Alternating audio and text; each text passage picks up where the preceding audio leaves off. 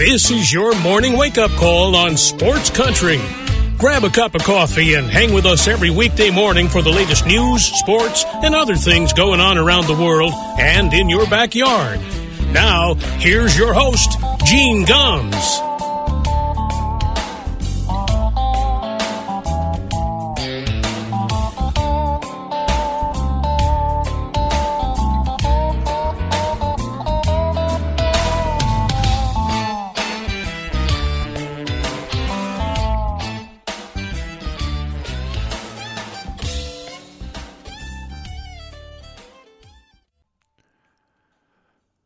Well, good morning, everybody. Six minutes past nine o'clock here in Hayesville, North Carolina. Welcome to a Tuesday morning wake up call on Sports Country Radio, the last day of February, the 28th of February, 2023. Sunny day here in the southeast. I know uh, they are getting a big snowstorm up in the northeast. Their first one they've had all winter.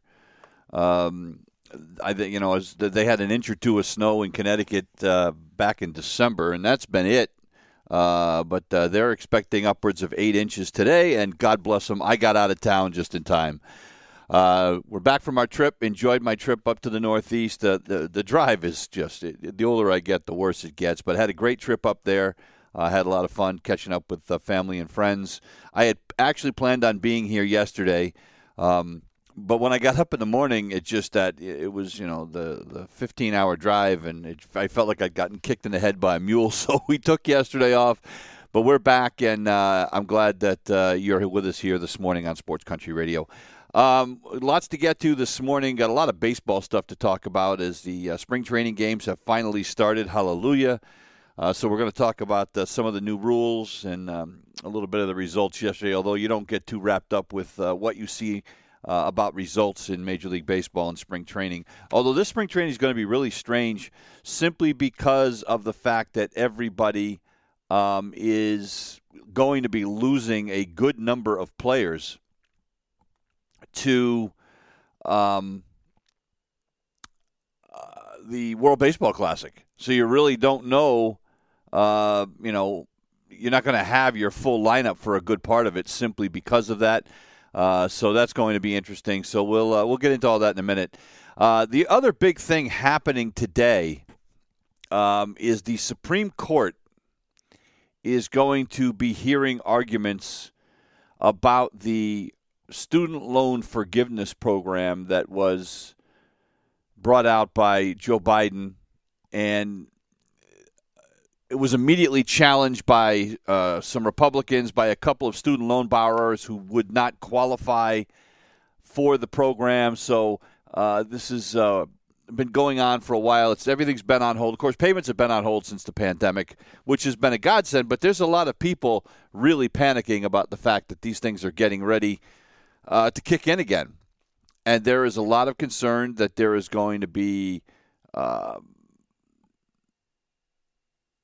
people not being able to pay. You know, um, now look, I get the argument for a lot of people where they have said, "Hey, I went to college, I took student loans, I paid mine back." So why should uh, you know anybody else get a free pass? It's a fair point. I can't argue that. I really can't. Um, I think there's a, well, there's a few things here. Number one, the cost of higher education has gone up so much. Uh, that has talk about inflation. The, ta- the the price of higher education has gone up exponentially faster than wages in the United States, cost of living, et cetera, et cetera.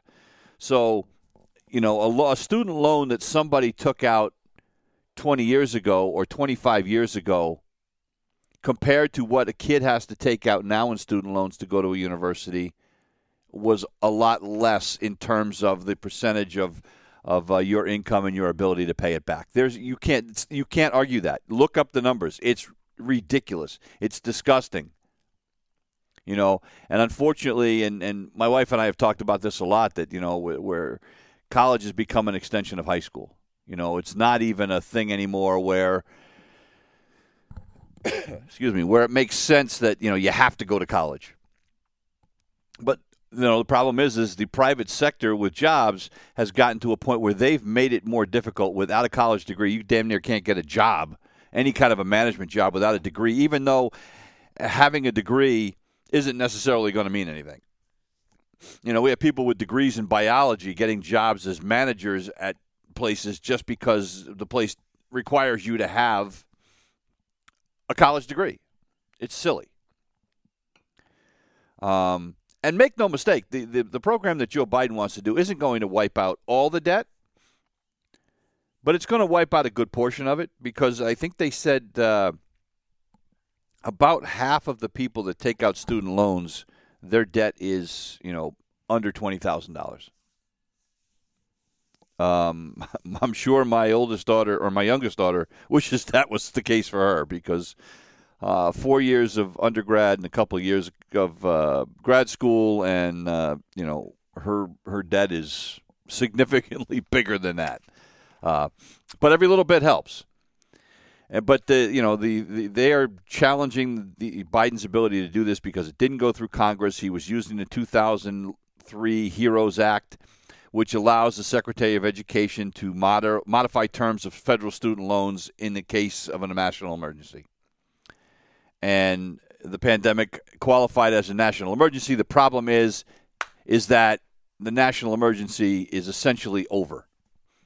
You know what I mean? Uh, it's it's yeah, we're still dealing with some of the effects of it, but it is not uh, what we were facing back in 2019. So we'll see. Um, you know, and with the six-three conservative majority, I am not hopeful that this will pass. Do I think it should? I do. I really do. I mean, I'm not. I'm all for if you take, you know, if you have a debt, you need to pay it back.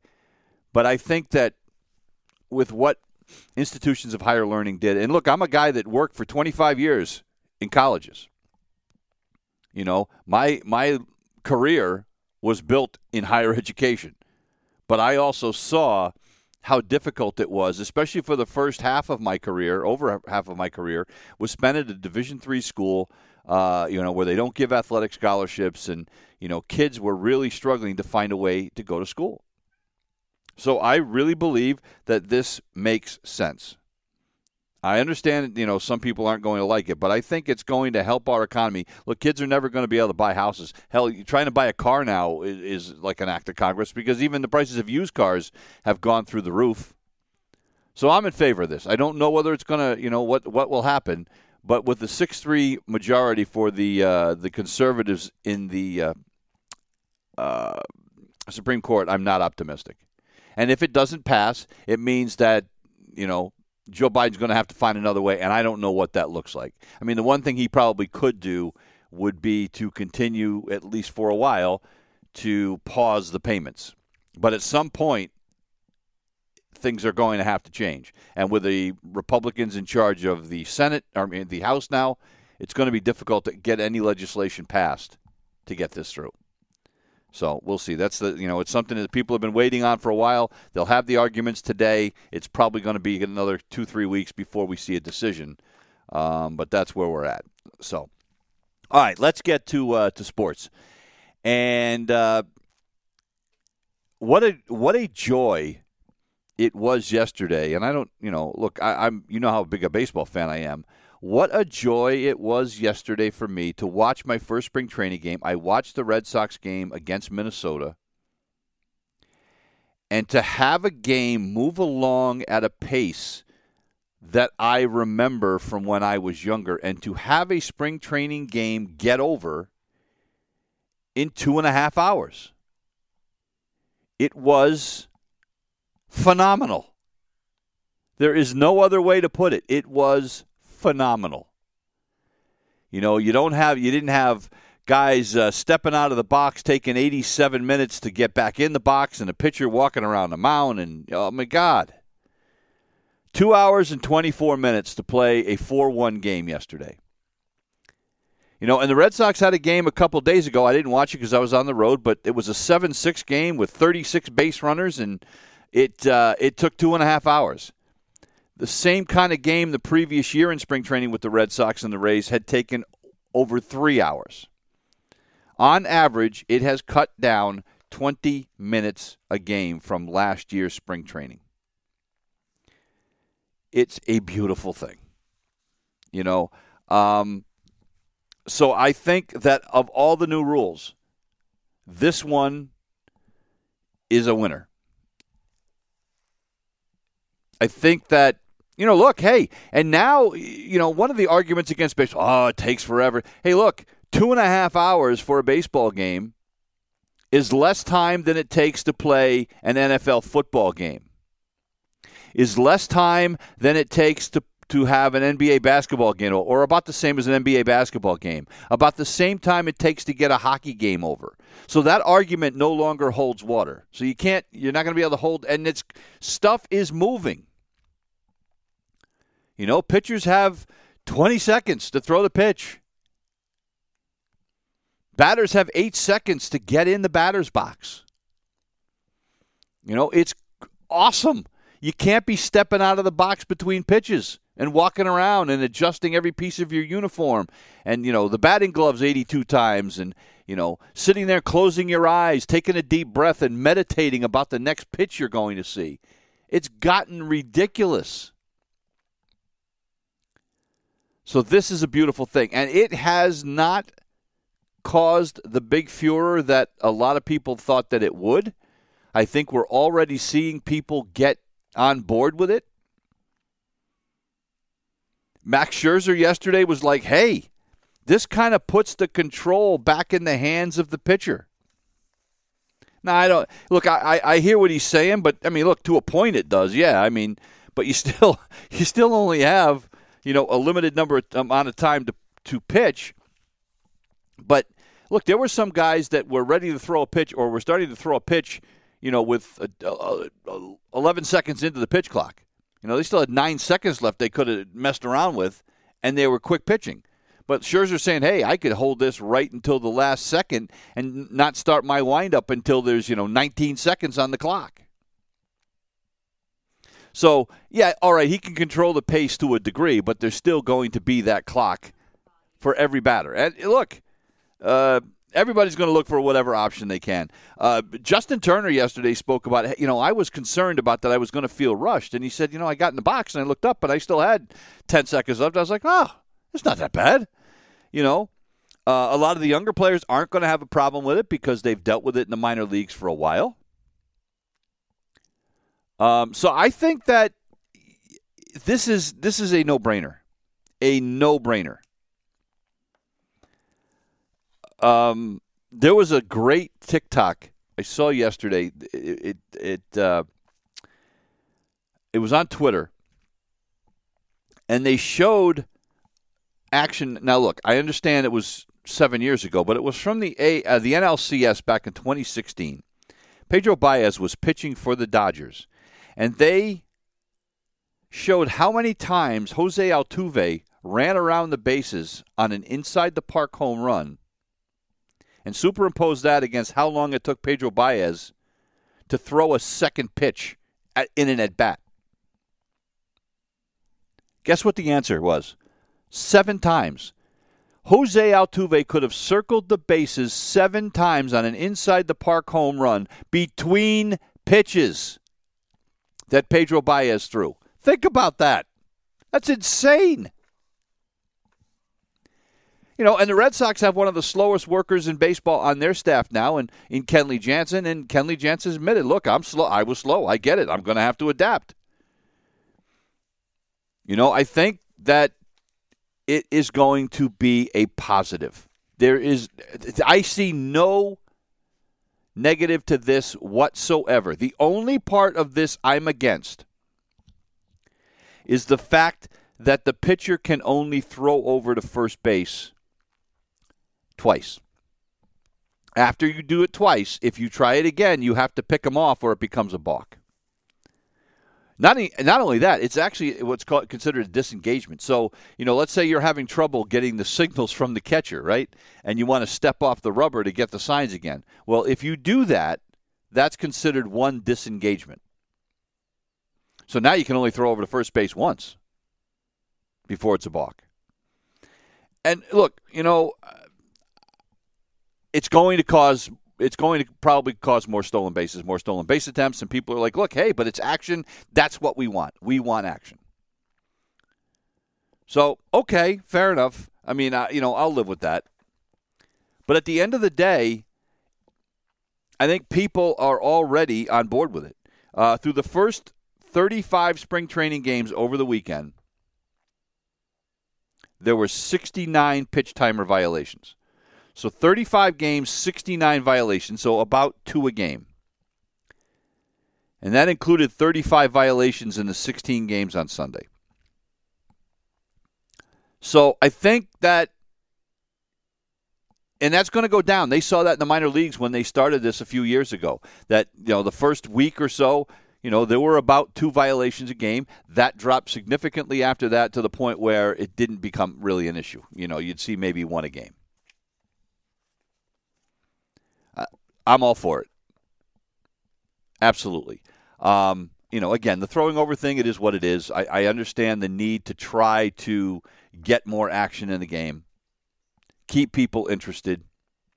You know, I, I was thinking about, you know, when the Red Sox go to the West Coast, and I like to watch all the games. And, and when they're out playing on the West Coast, it is brutal because the games don't start till 10 o'clock at night and with games taking three and a half hours, it was 1.30 in the morning, and I had trouble making it through them. Matter of fact, there were many I didn't make it through. Now with games taking two and a half hours, we're looking at half past midnight. You know, and if a game is, is out of hand, we're looking at, you know, uh, I could be in bed by 11.30, 12 o'clock.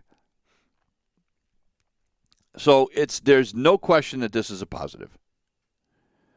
Um, I thought the uh, the change to the uh, shift, I think people are okay with that. They've gotten on board with that. We've seen a lot of balls falling in that might not have before, or or going, you know, uh, into holes that wouldn't have been there before if they've been able to shift. I'm okay with that too.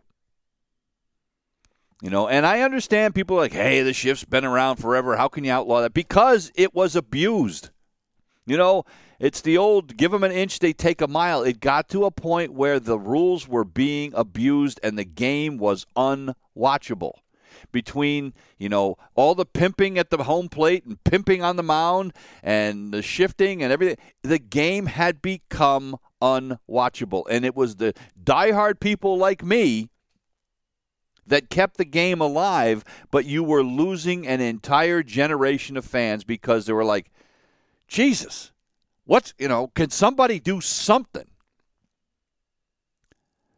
So, you know, look, and I, I'm a guy that eh, I am not a Rob Manfred fan. Anybody that has listened to this show for the five years that it's been on know that I think the guy's a clown. But I think this is positive. You know, and people are bitching, ah, you know, they went to people that don't even watch baseball and asked their opinion of what would make the sport more watchable. Hey, those are the people you should be asking. You shouldn't be asking me because I'm going to watch the game anyway. Right? You should be asking the people that aren't diehard baseball fans, that are maybe casual fans or hardly watch at all because of the pace of play, et cetera, et cetera. Those are the people you should be asking. And every sport adapts. Even my wife said yesterday, look, you know, Barb is a, a casual fan. She's a fan because I force her to watch it. Tie her down in the recliner and say, hey, we're watching baseball.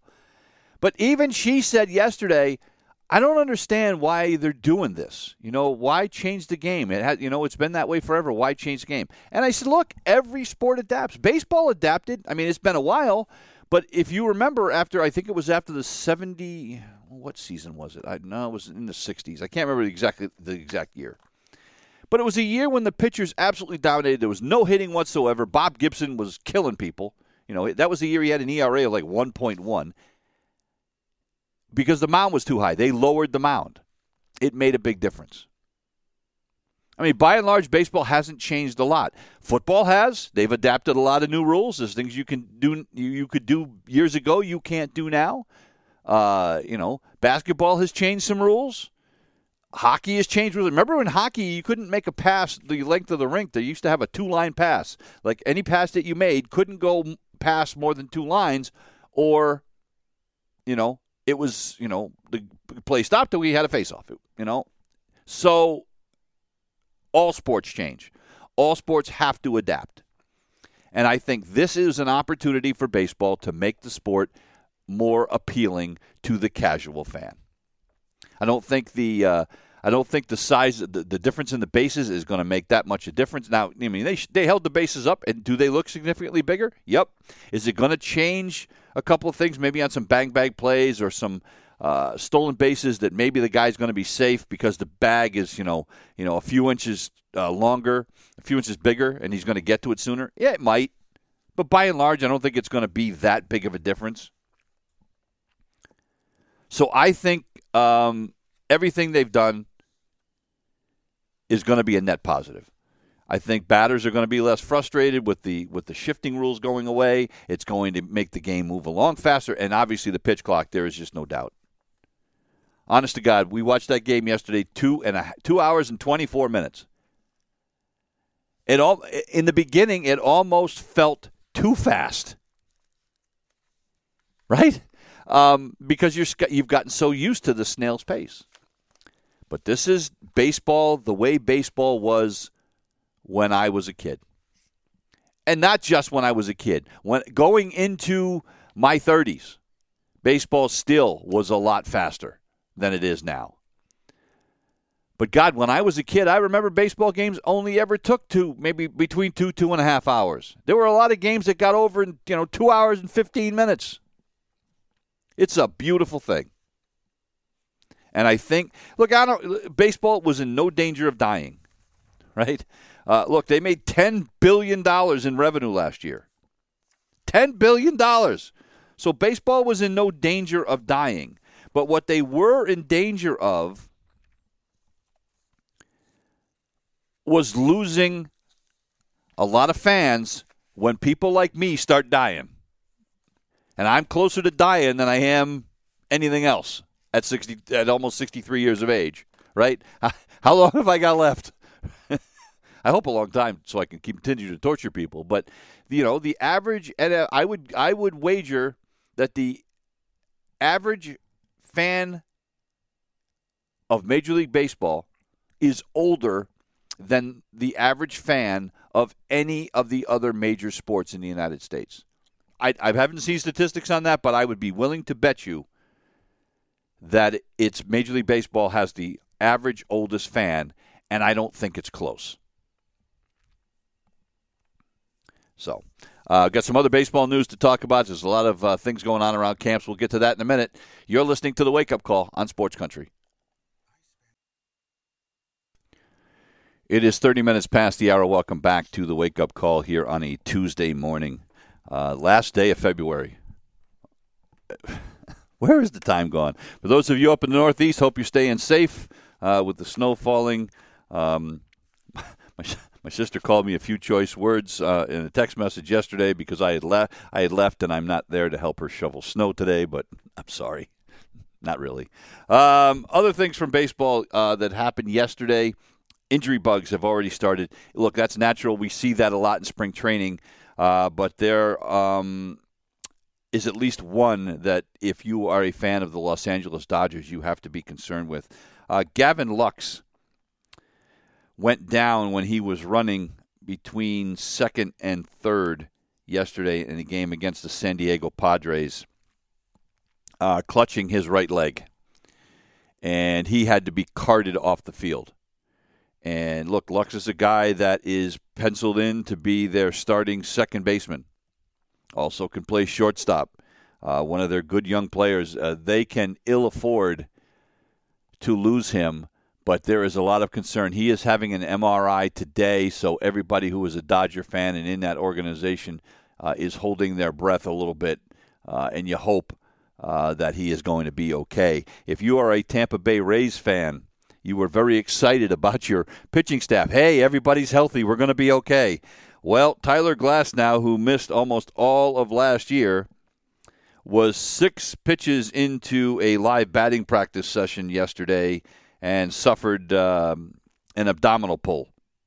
He's having an MRI today. And, you know, look, hey, the good news is it's an abdominal pull. It's not anything to do with the elbow or the shoulder. So you're happy about that. However, what, an abdominal pull is something that can linger for a while. And when you're a pitcher and it's all about your upper body and your abdomen, uh, you know, I mean, it's one of those things that could keep him out a while. So uh, that was not good news if you are a Tampa Bay Ray fan.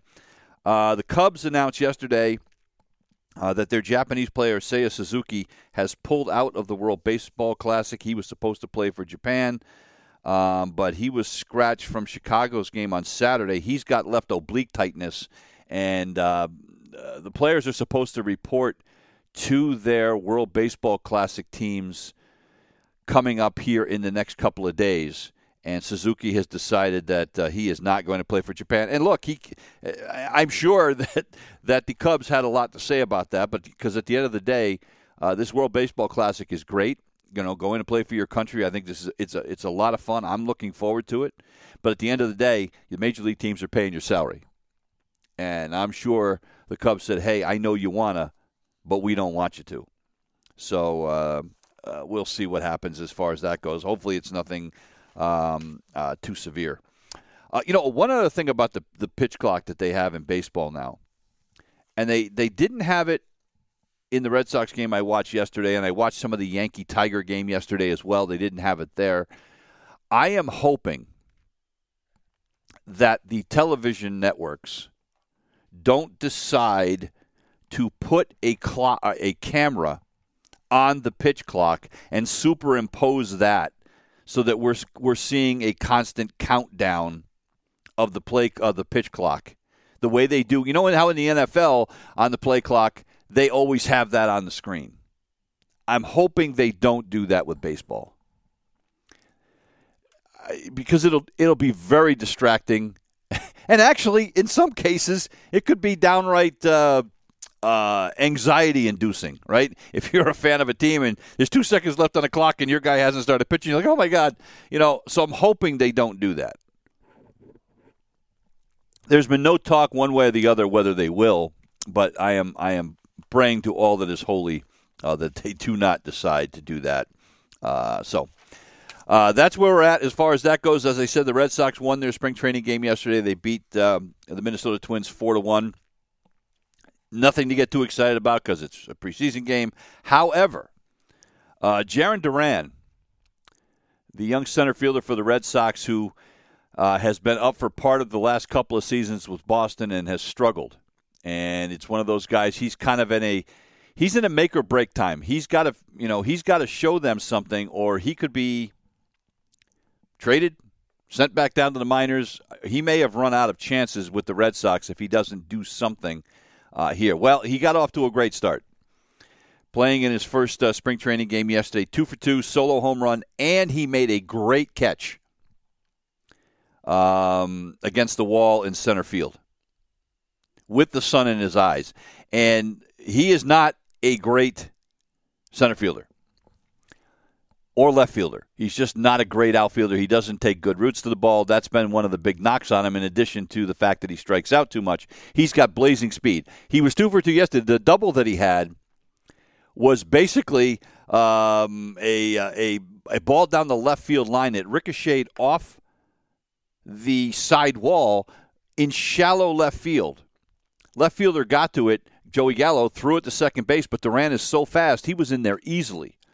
There are very few guys that would have been able to get a double on that play, and Duran with his speed did. So that's the part about him that is so appealing is that he is faster than hell.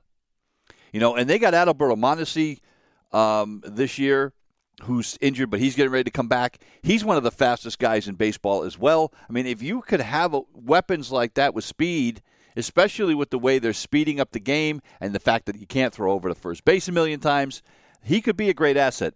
But he's got to hit and he's got to be able to field, and he got off to a great start yesterday. So we'll see if he can continue that. The other guy that's kind of in a make or break time with the Red Sox as to whether or not he's going to stick around, Bobby Dalbec. Well, Dalbec, uh, a, a double yesterday, uh, one for two. Uh, he is three for his first four in spring training. You know, with a couple, with a home run and a couple of doubles. you know, we can't get too excited. Again, it's a preseason game. However, he's looked good. You know, and the question is, is what are they going to do with him? Because they now have Justin Turner, who's mainly going to be a DH, but he can also play first. He can also play third, uh, which is kind of what Dalbec does as well. Do they maybe play him a little bit in the outfield this spring? Maybe he competes for the outfielders, the fourth outfielder job with Duran and Refsnyder. Uh, you know, with with Mondesi not being ready to go right at the start of the season, maybe he fills in as that utility infielder role. I don't know. The problem is, is that the Red Sox have a couple of guys that showed great promise, have kind of been disappointing, and now they've got some decisions to make. Now there are, were some teams that were interested in Dalbec, so maybe the Red Sox can move him for you know a prospect. The problem is at this point you know, people wanted Bobby Dalbec and Jarren Duran a couple of years ago when they were hot prospects in the Red Sox farm system, and the Red Sox could have gotten more for them. With them kind of being disappointing uh, with their with their first performances with the Red Sox, eh, you're not going to be able to get as much. But you know, we'll see. You know, as the one thing we all know in baseball, injuries happen all the time, so it might be better off just to stash those guys down there. You got them as an insurance policy if you need it. Um, the Red Sox also uh, announced that Garrett Whitlock um, is behind schedule. He has been held out of fielding drills. He, of course, had hip surgery back in September. He is not ready to go yet. He's been throwing the ball. He's moving okay.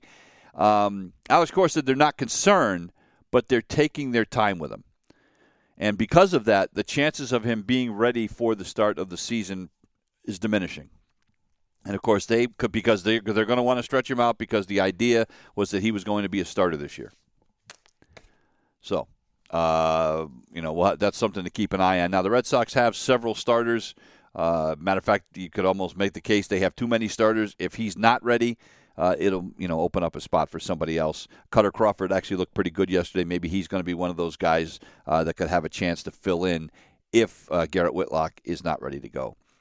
Um, one other thing, Matsus- uh, Matsusaka Yoshida, the young kid they got from Japan, uh, has been uh, a little underwhelming at the start of his uh, Red Sox career. Again, I know it's spring training. Let's not get carried away. But he is uh, he's one he was one for five so far. He went over three yesterday. and He struck out twice. Didn't look great. Um, he will have two more days of conditioning with the Red Sox, and then he leaves uh, for Japan to play for the Japanese team in the WBC. So, um, you know, he'll have to wait until he gets into some WBC games before he is going to see more Major League pitching. Um, Major League Baseball announced yesterday, this is interesting, the average salary rose almost 15% last season. So the average Major League salary now, and now, before I give you this number, it's a little bit misleading the average salary in Major League Baseball last year was $4.22 million. A lot of money, no question. But that is the highest rate of increase since there was a 17.7% increase in 2000, which, by the way, in 2000, the average salary was 1.61. Now, why is that number deceiving? Because the majority of that money was based it was in four contracts. The huge deals that Max Scherzer got, uh, that Marcus Semien got, that Corey Seager got down in Texas, and that Francisco Lindor uh, is getting from the New York Mets. So the salaries of like four guys skewed this. It still would have gone up, but I don't think it would have gone up to that degree. So it's kind of hard to uh, you know, look, none of these guys are going to be on the breadline, considering the minimum major league salary is around seven hundred thousand dollars a year. So, uh, and and I can guarantee you there is nobody listening to my show that is making that kind of coin. So I get it; it's a lot of money, but the four point two two million is a little bit deceiving. Um, but still, uh, you know, and look, sal- the the average salary.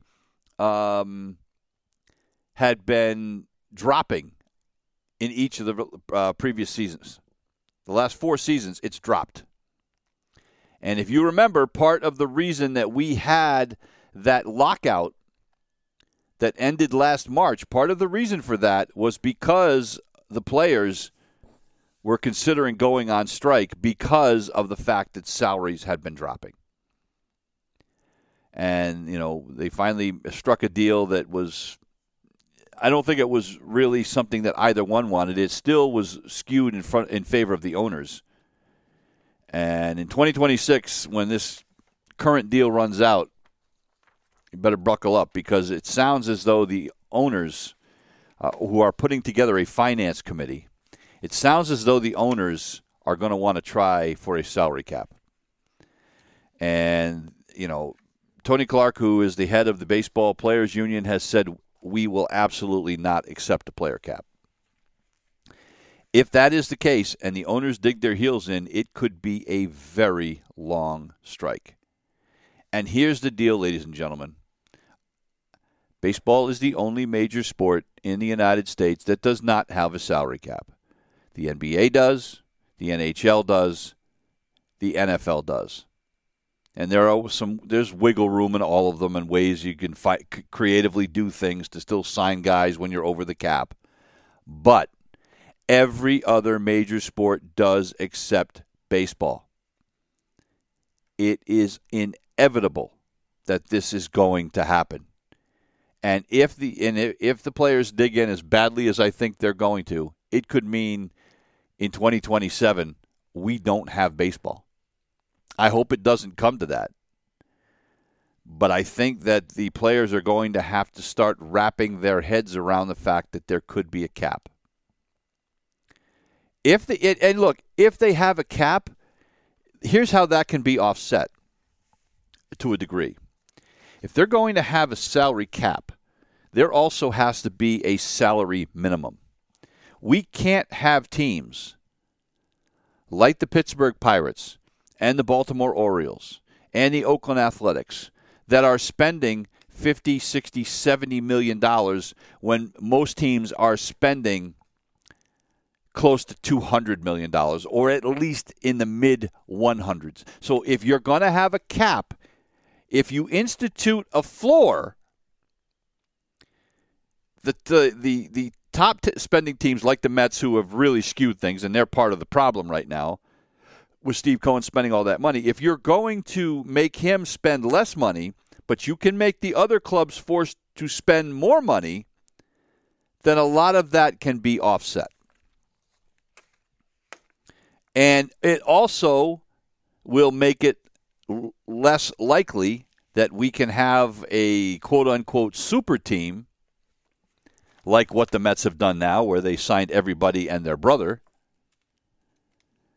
you know, now they still have to win. I mean, how many we have seen many times in the last few years that the team that spends the most money doesn't win the World Series, right? So uh, it doesn't guarantee that the Mets are going to win, but they are going to be a juggernaut. There is no ifs, ands, or buts about that. But if they can, you know, and, and it's great that the players are making more money, but at some point the rubber has to meet the road, or this, or the sport is going to reach a breaking point, and I think that's what people are worried about. And I'm not pro owner. Don't get me wrong. I believe the players should make whatever they can get. But it also has to make financial sense or there won't be a sport. So you want a cap, fine, but the owners are going to have to agree to a floor. And maybe that floor has to be $100 million. And maybe the cap is somewhere around 225, 230 million, kind of like what they have now for the luxury tax threshold. And if you bring even and and really look, we only have we're probably only going to have a handful of teams, five or six, that are going to spend over that. I mean, that's way over it, but we're only going to have five or six teams that are going to spend over it. But we have a whole bunch that are going to spend way less than what the average team is spending in Major League Baseball. So there has to be a way to close that gap between the top and the bottom. And if they do that, I think it'll be a little bit more palatable. 47 minutes past the hour. We're going to take a break. We're back in a minute. You're listening to the Wake Up Call on Sports Country. 49 minutes past the hour. Welcome back to the wake up call on a Tuesday morning. Uh, the Boston Bruins last night won their seventh game in a row. Uh, they're in the middle of a West Coast swing. They beat the Edmonton Oilers yesterday, three to two. Pavel Zacha with the tie-breaking goal uh, late in the second period. Uh, uh, Tomas Nosek, uh, Nick Foligno with the other goals for the Bruins. Jeremy Swayman, 22 sh- saves, his third straight win. Look, the Bruins are now the fastest team in NHL history to record 46 games. They have 59 wins in 46 games. They have only lost eight games in regulation all season. It is unbelievable. Uh, Connor McDavid did his best to try to keep Edmonton in it last night. He scored twice. Uh, he's got 50 goals for the first time in his career. Um, it is the 61st game of the season for Edmonton. Only Wayne Gretzky and Jari Kurri uh, hit the 50 goal mark in a season faster uh, than McDavid did. It's also McDavid's eighth goal in his last four games. Uh, the Bruins will wrap up their four game West Coast swing tonight. Uh, it's a 9 o'clock p.m. start on the East Coast against Calgary. Uh, this is one of those where I'm hoping I can stay awake. Um, it's a, a, 9 o'clock start. That means we're looking at 11.30, uh, quarter 12 before it gets over. I'll do my best. Uh, the Bruins win, but the Celtics do not. The Celtics no longer have the best record uh, in the NBA. They lose to the New York Knicks last night. Excuse me. Final was 109 to 94. Uh, Jayson Tatum, rough night. Uh, got tossed out of a game for the first time in his career. Uh, finished with just 14 points. He had nine assists, seven rebounds, but he struggled all night. Uh, shot just six of 18 and uh, picked up his second technical foul in the fourth quarter and got tossed. Uh, Malcolm Brogdon uh, led the Celtics with 22 points.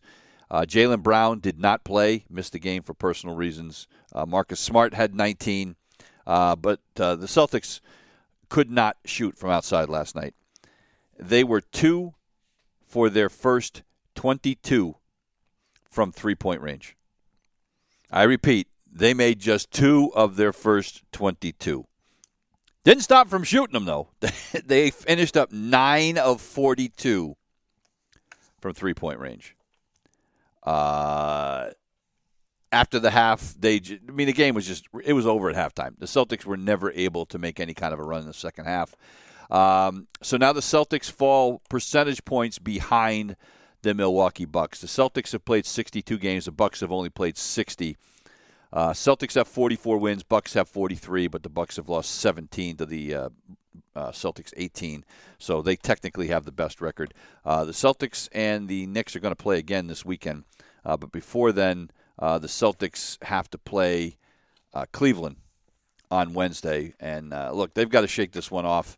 They're, st- they're still, I still think they're the, I still think they're the best team in the East if they're healthy. I mean, Milwaukee's going to be a handful. The Celtics have handled the 76ers fairly easily. Um, matter of fact, beat them again on the weekend. By the way, you know, and look, my family comes from from the from Philadelphia.